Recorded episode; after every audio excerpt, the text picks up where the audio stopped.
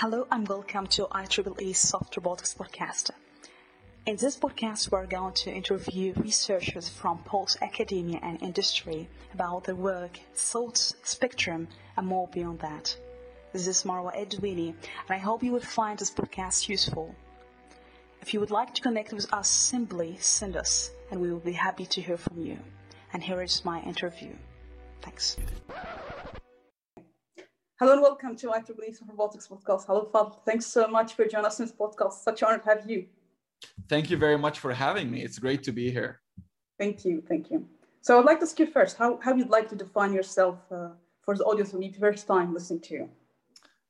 Sure, yeah, I'd be happy to describe myself on both a professional level and on a personal level. Professionally, I'm a researcher, I'm an academic, technologist, entrepreneur.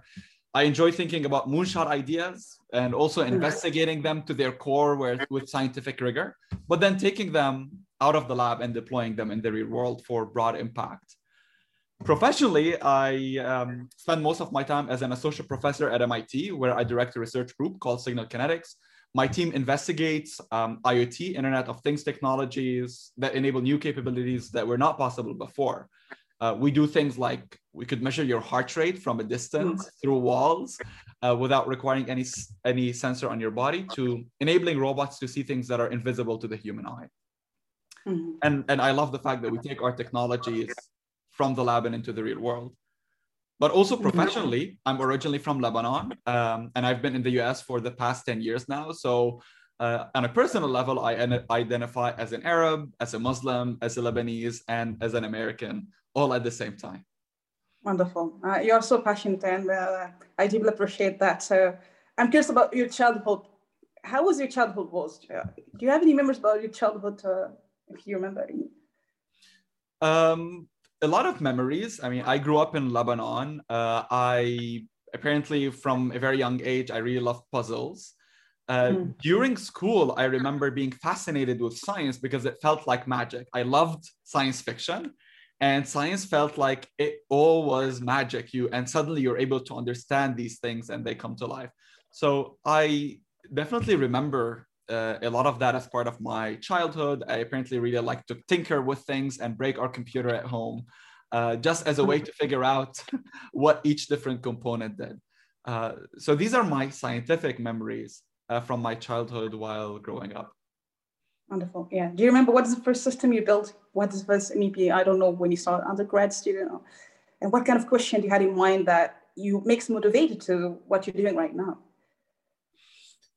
Uh, I I would say like I built a lot of systems. Of course, in undergrad, you start with more defined research projects that you're trying to do that you're trying to build for a class. Um, but then I when I started having the agency to choose my own uh, my own research direction, I was gravitated towards things that would sound like um, superpowers, like things that were not possible. What science, I think, is mm. uh, take can take us. Um, so my first, the first research project where I had a lot of agency was actually during grad school, where I was researching whether you could use Wi-Fi to see through walls. And I, I would say that this was the first time that I really started with the project from its early conception all the way to building out uh, a practical system. Mm-hmm. And how do you get these ideas? I don't know what kind of inspiration, because what you do is power and like, for example, in PhD, how you get this, because I think what's, what's really hard is how to get the right question and the right problem. So how, how you manage to do that? That's a, it, it's really part of a research environment and a research group that you are part of. So the first, in my first year, throughout my first year during grad school, I was um, in a lab which was directed by my advisor, uh, Dina Katabi. Um, and she had all of these sort of creative ideas. And we had a lot of technical knowledge in wireless, which was an area that attracted me personally. And then towards and i was involved with multiple different projects. I really wanted to build a lot of my skills and make sure that i first understand what is out there before i try to go ahead and uh, invent things that were not possible before. Uh, and my advisor always pushed us to think outside the box and think about what are the, the big problems and creative problems that we can address.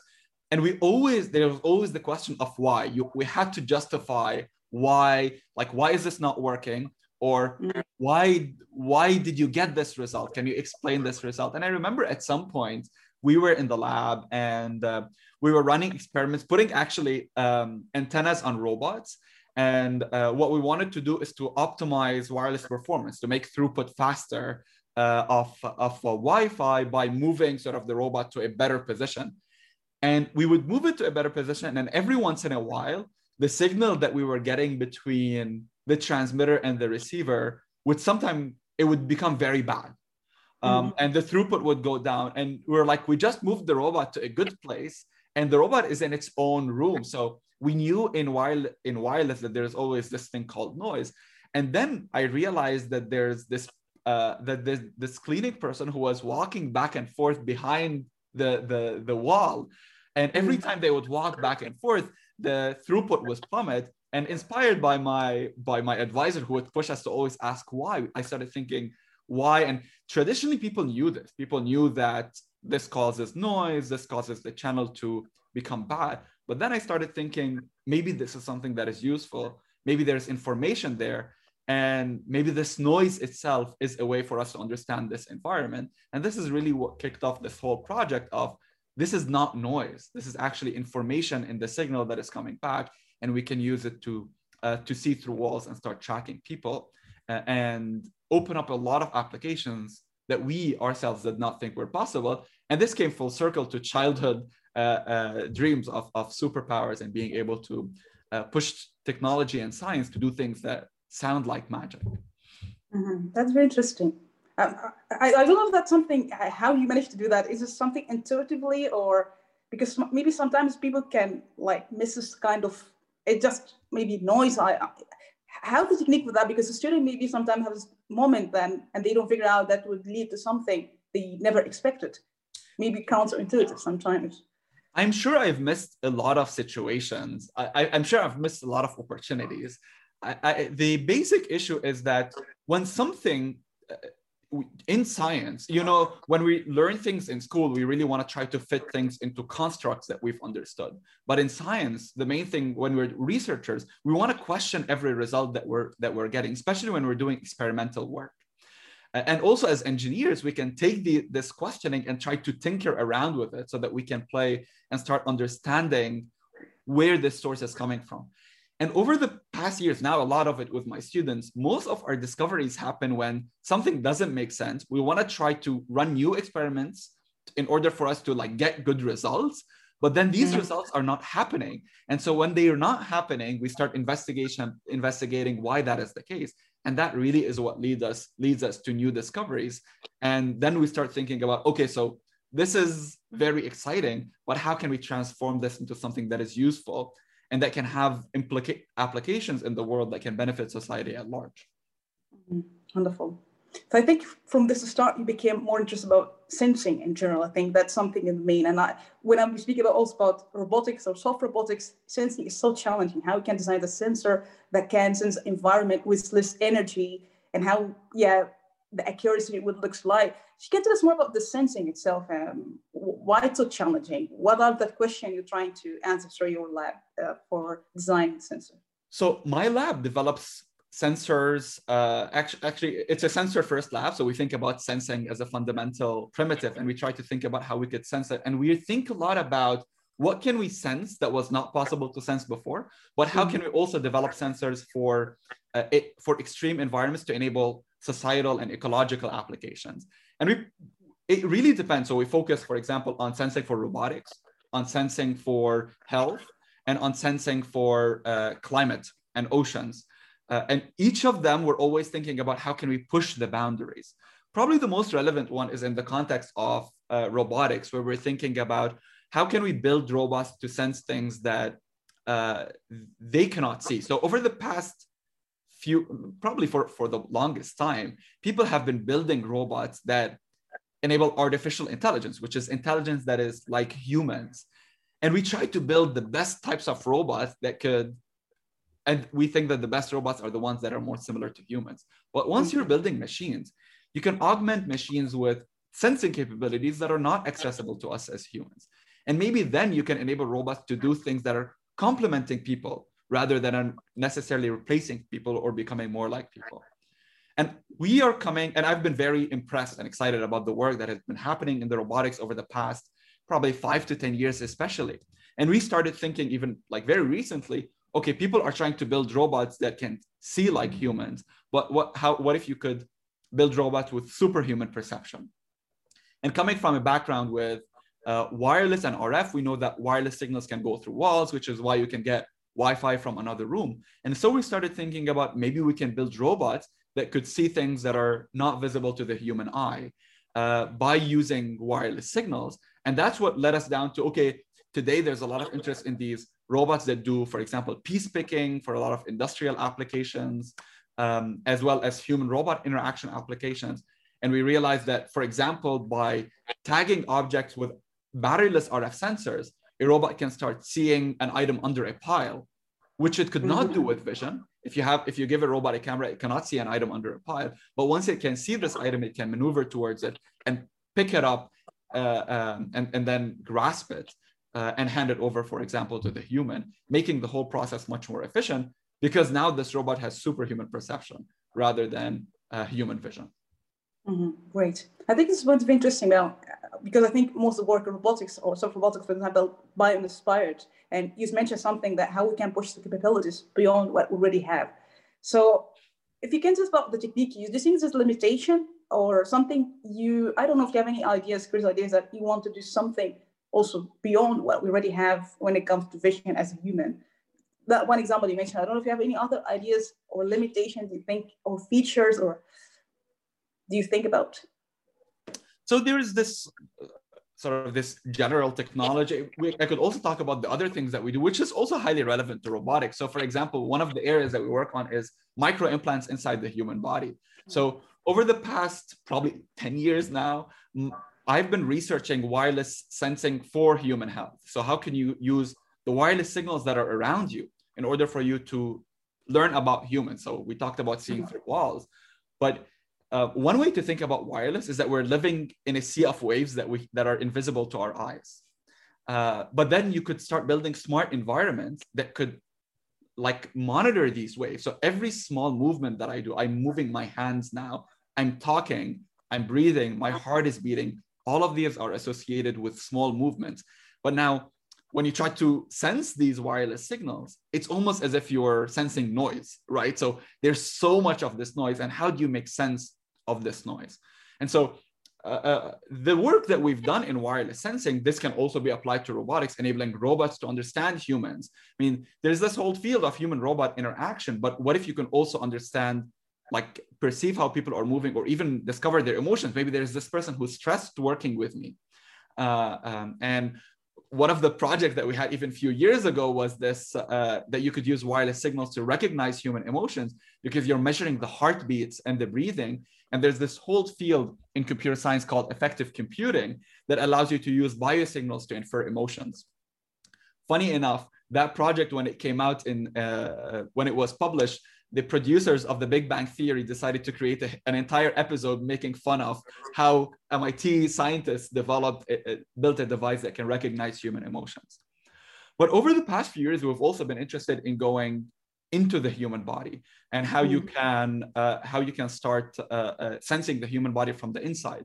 Our technologies for sensing the human body from the outside have already been deployed for monitoring people with parkinson's alzheimer's even covid-19 but now we're starting to think about how you can how you can also even monitor the body from the inside and even treat it. And this is what my uh, student who recently just defended uh, his name is Muhammad Abdulhamid. For the past um, for the past four years, he's been investigating can we build batteryless micro implants that can sense the human body from the inside? And this is on my side. So he was very excited in building these microchips. What I want is can we build uh, micro robots inside the body that are also batteryless that can move inside the human body and monitor it and maybe if they identify there is something wrong that is fix it uh, there that is uh, potentially fix it uh, so this is sort of a, a there's always a long-term vision of what we want to do over maybe a decade, two decades, 50 years, 100 years from now, and how we can translate these into projects that were towards that that we can impact the world uh, in, the in the near field. And then there's this third direction that we work on, which is underwater. Uh, you know, uh, I started being very interested in uh, the oceans about maybe four years ago. Uh, and a lot of this was driven by a desire for us to be able to understand the climate change. Climate change starts in the ocean. The oceans are heating, and that's what, and that's uh, what impacts us uh, uh, sort of even as humans afterwards. But also, life starts in the ocean. Everything starts with water. and so as we started looking into the oceans, we uh, uh, uh, started looking at the literature and realized that more than 80% of the ocean has never been observed or explored. Um, we, the, what's crazy is that we know more about the far side of the moon, of the moon and the surface of uh, uh, Mars than we know about the depth of our oceans, which is where life starts. So we started, th- my team started thinking about how we can develop sensing technologies for us to understand and decode the ocean. And we realized that one of the biggest challenges in the ocean is that uh, it's actually very difficult to deploy sensors and have them stay there for a very long period of time. And one of the reasons it's hard to deploy sensors is because they need to have energy and it's difficult to, to, to put a to put a battery that lasts for a long period of time. So for example, if I have my phone, my phone is plugged in and my phone mm-hmm. gets recharged. Uh, I can recharge it every day. But if I put a sensor in the ocean and it has a battery, in order for me to recharge it, I need to send a ship, pay between thirty and seventy thousand dollars a day to replace its battery yeah. and come back. And that got us thinking about ways that we could develop sensor technologies for the ocean that don't require any batteries. Um, and over the past few years, we've been developing that. But then we realized recently that that has also applications in underwater navigation because now you can send a robot and you would not lose a robot because it could use these sensors also to find itself. It's almost like you have an underwater GPS uh, in the ocean for navigation. So a lot of these um, sort of ideas, whether it's in the robotic space or whether it's in the health or whether it's for uh, ocean mm-hmm. sensing, they are at the intersection of sensing, but also perception and decision making, helping us as humans understand our environment, but also building new tools that allow us to interact with this environment in ways that were not possible before. Wonderful, yeah. But I'm curious about maybe uh, when it comes to, for example, open-ended environment, and you mentioned the sensor as already don't rely on battery. I don't know what limitation do you think observation? Because, uh, for example, one of the projects you, you used already metamaterials to design that kind of sensor. But if you can tell more about how you managed to do that, what kind of still limitation or questions you still have, or something you still hard to understand how this maybe deploying the system uh, right. Yeah. So, yeah. The, the one thing that I would say is that there are so many limitations to the to the extent that we are just starting to demonstrate the feasibility. So, for example, you just asked about the underwater uh, project. Mm-hmm. Um, we just demonstrated that it is possible to build batteryless sensors okay for for underwater and we demonstrated that it is possible to use them for underwater localization so you could use them for localization but then there's so many questions. How do you enable build these sensors on the electronic side so that they can last for a very long period of time? How do you build the material so that they can last for a long time? How do you reduce their power consumption even more? How do you integrate them with different sensors so that they can sense the, the, their environments?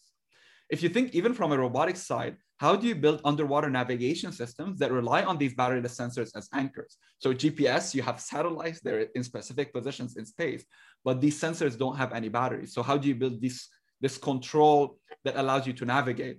How do you combine these with visual odometry so that you can have, I mean, when you're using vision and then you're using, they use acoustic signals, how do you combine these multimodal to enable better navigation? Uh, how do you enable robotic grasping in underwater environments? So today there's, this is growing, but if you want to build underwater infrastructures, uh, or even if you want to send something to repair a habitat, to recover underwater habitats for, for uh, um, animals how do you go ahead and uh, and build these that can manipulate their environment by combining vision with uh, with acoustic sensing? How do you build make them at ultra low power? Uh, how do you build these systems that can map the, inv- the underwater environments we ju- we're just talking that 80% of the ocean has never been observed or explored which ne- me- means that we need to send robots that can explore them but how do they uh, use for example batteryless gps in order to navigate but also combine it with vision and uh, understand where they are.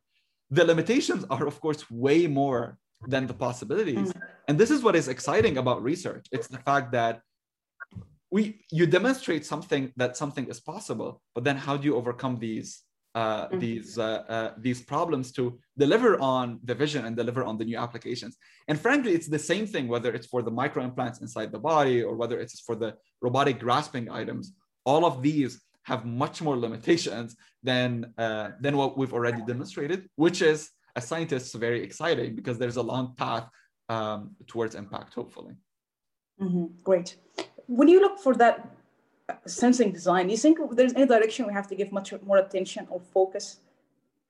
What could be the maybe the main component you think we have to give much attention or focus when designing the sensors? Um, I think it really depends on mm. the research style. So as I operate across fields, I really enjoy uh, having sort of doing interdisciplinary work across fields. And I think scientists should operate in what they enjoy. So there's certain types of researchers that really enjoy the application, thinking about things from an application perspective. So for, I mean, I see this in my students as well. Some of them are much more driven by the application, and the applications are themselves hard, and they also open up what are the problems with the with the systems themselves. Like they open up interdisciplinary problems. So for example, um, I have students in my group who are very passionate about uh, like uh, underwater ecology. So they want to build these sensors to understand underwater environments.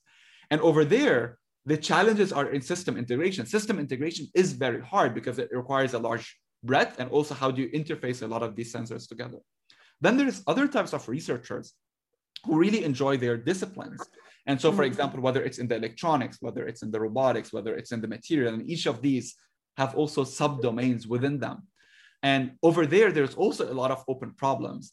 And I think it's the, the space is so large that the way I see it and the way I also interact with my students is I ask them what they are passionate about. And we try to identify problems based on what they're passionate about from a, a technique perspective, because there's way more problems than there are than there are solutions out there. Mm-hmm. Great. I don't know if you have any kind of thoughts, maybe what kind of features or kind of functionality do you, do you think for sensor you want to have? I don't know if you have any crazy ideas with, about implementation for in, in your sensor. Uh, do you have any kind of thoughts or idea about that? If you think about it, yeah. Um, so, in the sense of what would I like to sense that is not possible? Mm-hmm. So the first thing that I would like to do is is just even sense things that are possible, but at scale. So for example, I want to really be able to, can we understand the ocean at scale with underwater measurements? So sometimes there you might be able to build, um, the sensors might exist, but it's very difficult to deploy them and get information from them. Other times it's about how can I use, reuse an existing sensor to sense something that people did not think were, was possible. So for example, using wireless to sense the environment when people were using wireless primarily for communication. Um, I think much more from a, a domain perspective in trying to understand like i'm very interested for from an in-body perspective um, to be able to understand um, for example can you monitor tumors in uh, in in better ways? Can you what types of sensors that you do? So i also collaborate with researcher with material scientists researchers who build new for example flexible electronics.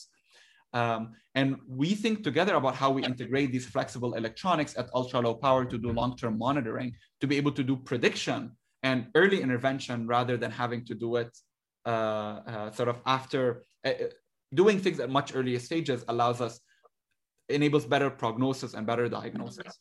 Uh, and we work with medical doctors who sometimes come to us with new types of problems. So for these types of applications, I go to the domain experts who are already working there and we collaborate together in order for us to be able to, to identify what is the right type of sensor to build. Personally, I'm just I'm excited about what is something that we could do that was not possible before, um, and what that we could do at the same time to also solve real problems that are facing society. So mm-hmm. it's sort of a, and at the same time, it is hard. So there's like three criteria for any research project. A, it's sort of like magic. Uh, B is it's technically hard, and C is it can solve a real problem facing society or uh, or ecology. Mm-hmm. Wonderful. So I'm curious about the learning. When you design the sensor, for example, you have different yeah application for that. But when it comes to learning, the continual learning or be being adaptable and have this kind of generic, yeah, they can adapt to different scenario and sense something, yeah, whatever. Do you think how do you think about learning and this continual learning as well for the data you get from the sensors? Learning is um, so we we adopt also learning models in our in our own um, in a lot of our systems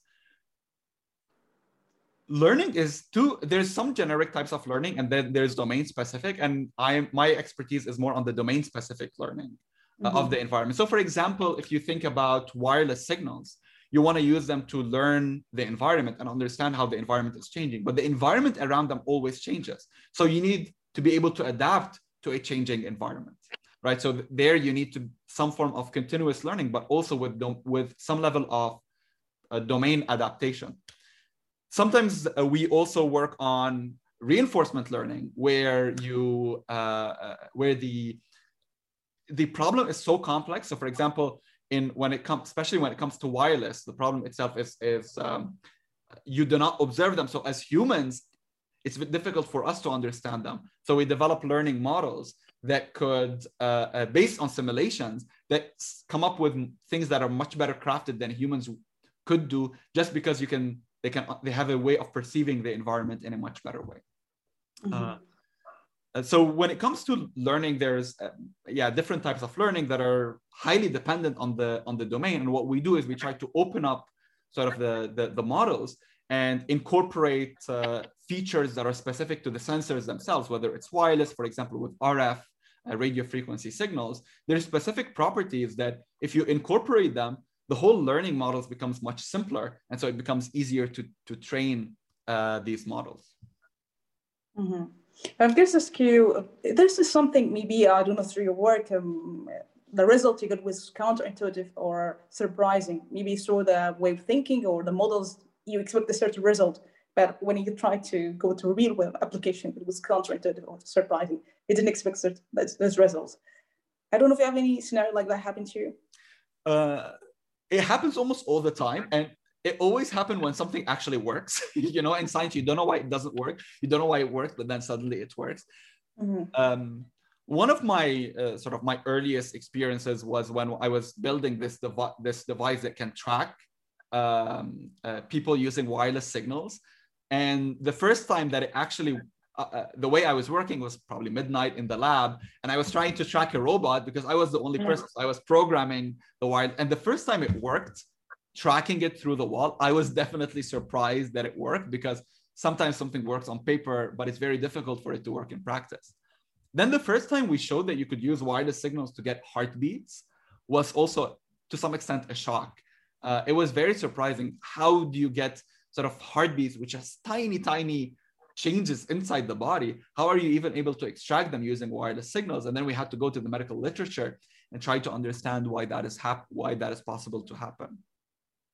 Uh, most recently, probably the fact that we were able to build sensors that can communicate underwater without requiring any batteries was mm-hmm. definitely uh, very was was surprising in the sense that they were able to work. But then we took them and we started deploying them in the Charles River, which is right across from MIT. And then they stopped working and we did not know why they were not working. Every time you take something and you put it in a more complex environment, it becomes harder. And so then we started understanding the environment and bringing in our technical expertise from an engineering perspective. And then we, in order for us to overcome the challenges and get them to work again.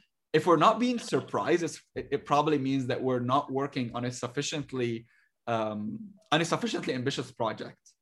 Uh, mm-hmm. Yeah. And do you think simulation, sometimes because we speak about simulation to reality, yeah, do you think simulation for, for your work, I don't know, could be save time sometimes is to give you insights about this kind of complex environment or still that a lot of work do you think we have to do for simulating this complex environment? To be honest, even a, a small amount of simulation, I mean, with, with a learning models that have a large number of parameters, mm-hmm. being able to do simulations always performs always gets you really much better results. uh, the simple fact of being able to do simulations and of course developing better simulation models can reduce the amount of training that you need to do in the real world simulations are particularly important when you are trying to operate in, in, in environments where collecting data is hard or where you might not even be able to be there to collect data. I mean think about underwater environments. You're sending something to an area that you've never been before right? So how do you so you cannot even train over there. So you need to try to develop a simulation uh, environment that can try to get you sufficient with sufficient approximation to it with some level of modeling but you also want to be able to to to to to extend it to scenarios that you might not have seen and in those mm-hmm. settings you have to do it in simulations mm-hmm. great so i'm just asking about the redundancy or resilience or this kind of scenario failure of sensing how, how do you manage this kind of you, you still have this kind of sensor still sensing if there's damage happening or I don't know, scenario like that.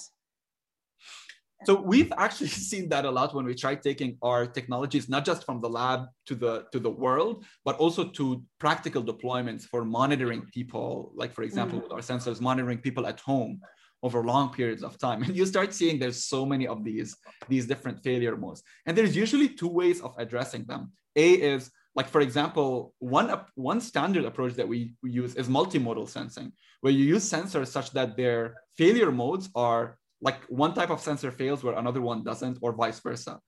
Um, the other way that we could do it is sometimes significant engineering effort, just to make sure that you're not giving a false uh, a false output when it is in a mission critical scenario. So for mm-hmm. example, for the first one where you have multimodal sensing, if you think about uh, RF to be able to see things through occlusions, we also use vision. So we combine vision with RF and then vision can see things at high resolution, but it cannot see through occlusion. So its failure mode or its inefficiency mode is when something is occluded. RF, on the other hand, or wireless signals or radio frequency signals can see things, see things through occlusions, but they have poor resolution. So this is one of the most beautiful sort of scenarios where you have two sensing modalities that are um, that are complementary and where their failure modes are uh, to some extent mutually exclusive. And so when one mm-hmm. fails, the other one works, or when one where one shines, the other one has uh, has limitations. Mm-hmm. Great. And I'm curious to ask you about well, I don't know what could be the future. Do you think for five years coming for designing the sensor? Do you have any kind of, yeah, current unavoidable trade-off when you design the sensor? I don't know, through designing this something you can get over this trade-off and envision that something maybe can be improved into coming years for, for, for from real life, yeah. I love that question. Um, and my answer to it has always been, I don't think that I actually don't think that things, when you think about a system perspective, there are very, very few things, and I'm not even sure what they are, which are not possible, which are not possible to overcome. If you were to think about it from a specific discipline perspective, then that might be the case, right? Which is why abstractions are between disciplines are great. Sort of discipline mm-hmm. boundaries are great, but they're also sometimes very problematic because when you have abstractions of, of disciplines, then if you're thinking about a specific type of sensor, like for example, can I use a camera to see through walls? An optical camera, that's probably very hard or near near impossible. But if I were to change the question and say, can I see through walls?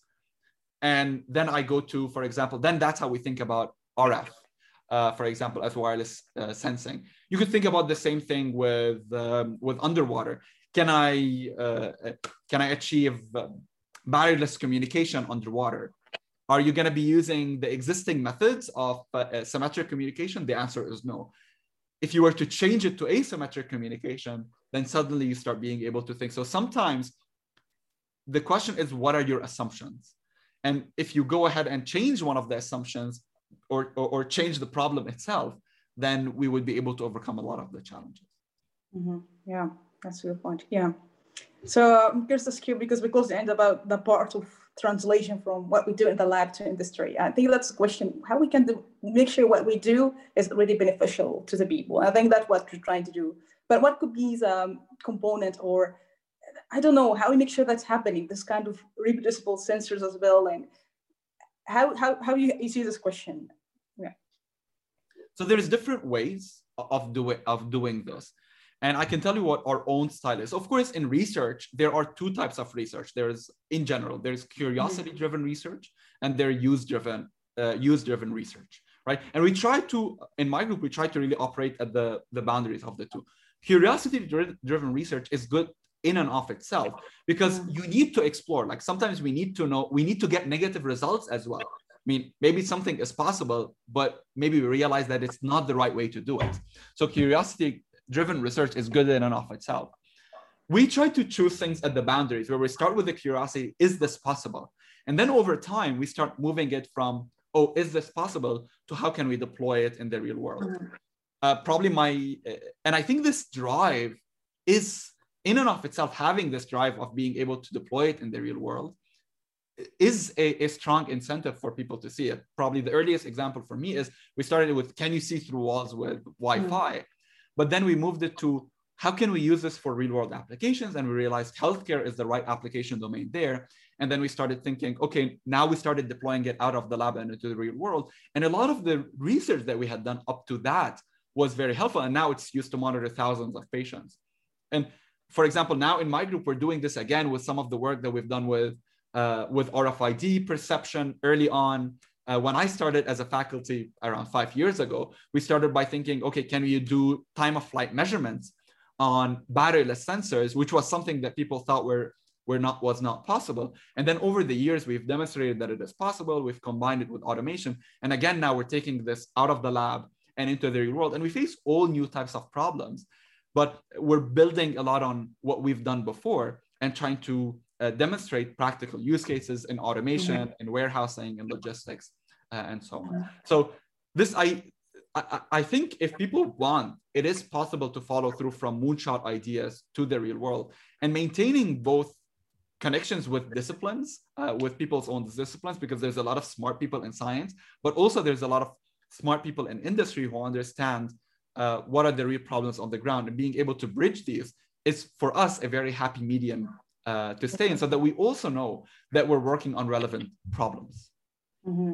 I'm curious to ask you about the negative result. Do you think that there's a pressure, uh, because we know there's pressure to publish most of the time. I don't know if that's something affecting you when you have this curiosity to certain project and it's affecting you or not at all? So, uh, personally, I find myself trying to, for example, push my students to think about uh, what is the long term impact rather than uh, mm. what is the, the the minimum publishable unit. It's also writing really good papers is hard. If you want to write papers that are very accessible to a broad audience that can have a lot of impact is is hard. Negative results can be folded into positive results as well um, in the sense that you could say look i tried all of these things they did not work uh, and i tried these things uh, and, and they actually worked so in my group we try to not publish a lot of papers actually mm-hmm. intentionally mm-hmm. and we try to build systems and, and, deploy them into the real world the real world i th- actually think there is a misconception that a larger number of papers is better like that people will measure by the number of papers you probably don't remember einstein by his number of papers right you remember by uh, the for example the uh, the the, the, um, uh, the, the, like e equals mc squared uh, uh, or, or the duality between uh, sort of yeah. uh, light and uh, and matter. And at the end of the day, people in the long run are remembered by core contributions much more than it's. It's actually not a great thing to be say. Probably only in academia people would appreciate. Oh, this person has this number of papers.